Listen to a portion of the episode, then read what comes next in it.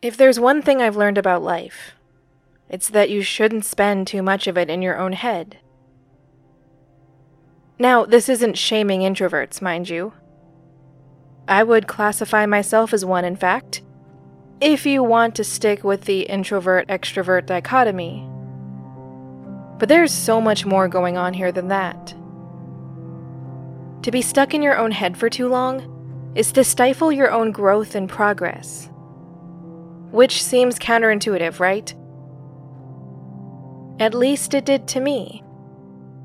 Because I've always been the sort of person who does my best work when I'm alone or when I can focus. Not having a conversation or trying to interact with anything directly should fall into that category. And it does, but it also doesn't. While you might be the expert of yourself, your needs, your hopes, and your talents, there's only so much you can know or do.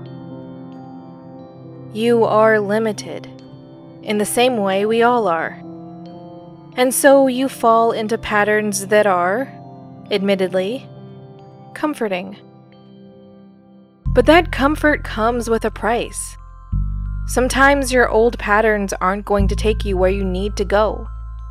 At some point, they'll get you as far as they can, and at that point, you could very well be standing on the edge of that radius, wishing you could take a few more steps forward. Other people might tell you how to take that step. Or, if there's a small hurdle, they could probably tell you how to get around it. Or over it. Other people bring new techniques and new ideas. To use a term you might be more familiar with, considering your line of work, other people bring innovation. There are many different types of innovation provoking stimuli that you could have. Because I agree, telling people outright that you have this ability doesn't always work out. And you've heard some of the ways it can go wrong in my story. I've been burned once before, so, you know, I've learned the value of being careful. And on that note, my girlfriend was the first romantic partner to hear about this ability, and even when I told her, it wasn't necessarily by choice. More like my outward appearance at night when this is all happening is kind of super creepy. I was trying to make this right and salvage our relationship. That's why I told her, and thankfully I was able to do it. Talking to her has become a critical part of maintaining my mental health, which isn't fair to her. It's not fair to put the burden on her entirely. It's just not the sort of thing other people have reacted all that well to. And for now, as I search for others, she'll have to do. I'll try to make it up to her, in whatever way I can, or she requests. But I think she grows more concerned when I don't talk about it than when I do. Right, sorry, the point. So you can't tell people directly. But you can have odd moral debates with people in coffee shops not too far from university campuses and sneak in your concerns. Those are lively spots. Lively in a very specific sense. Like sometimes, during the before times, I would get some work done in a hospital cafe. A specific kind of cafe. It was the spot where most of the doctors, nurses, and other staff go. Not the families of the patients or the patients themselves. Probably has something to do with the staff parking lot being on that side of the building. But there, no one wants to talk to anyone new because potentially you'll be the body they have to work on later, or they will have to give you some bad news about your family members. It's a very defensive place. The cafe by the university was a lot more open. People want to talk there. That guy, especially. And so we had all sorts of surprising conversations. Like one time, we ended up talking about double talk, or double speak. It's the sort of language that appears to be earnest or well meant at face value, but beneath the surface is a mixture of other things. There might be a real meaning tucked in, or there might be a nothingness that is meant to disorient you.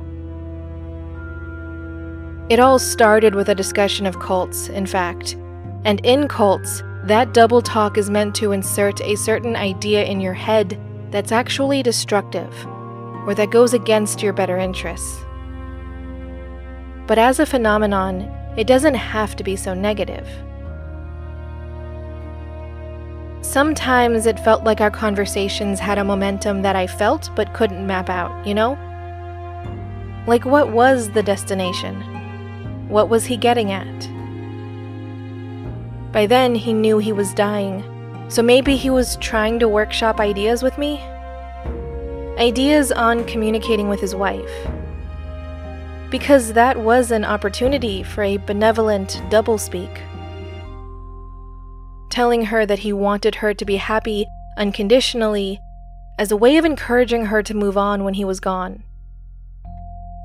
Or commenting on how good of a mother she was to her stepchildren as a way of making her understand that his death was not going to break that bond. If that's what he was getting at, he wasn't very good at it. Those are just really straightforward remarks that he should have been saying anyway. And he did say them, so it wasn't like this was going to be new information to her. I came to realize that the packaging and context can determine the success of double talk. I said as much to him, and I have to wonder if that intertwined us in some way. Like his idea came out of my mouth, right? So did I have to take responsibility for it? It's as good of a theory as any, because I could never figure out how the dreams work. The only ones that made sense were of the professors I had during university. They pour a lot of themselves into their work, and I must have picked up something of theirs as a recipient of that work. And these were people who, through instruction, taught me new patterns of doing things Suddenly, their presence in my dreams raised the stakes, which made me do more. I had to. For their sake, and.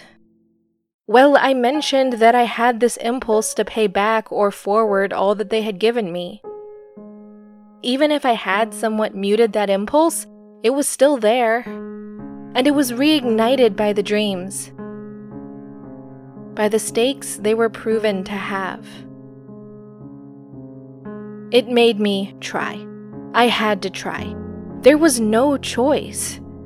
And I don't need to explain that part to you. Look, I get it. I'm not going to know everything about you. That is impossible. Even if we were in the same space, even if we spoke regularly, human interaction is defined by measured and planned disclosures. Every time we talk, we paint a portrait of the version of ourselves we want our conversation partner to see us as, knowing that even if we do our best, it will never be completely accurate. And being okay with that. For the most part. That being said, you do remind me of myself. Despite whatever has happened in your life, you weren't inclined to run at this you weren't inclined to act on what you saw in those dreams, but now the stakes are too high.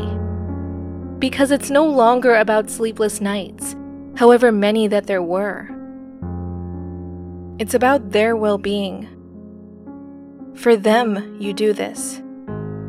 For them, you're leaving your comfort zone. Or you're trying to.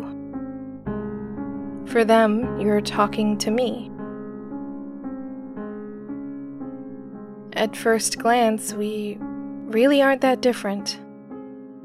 so you can't blame me for thinking that way.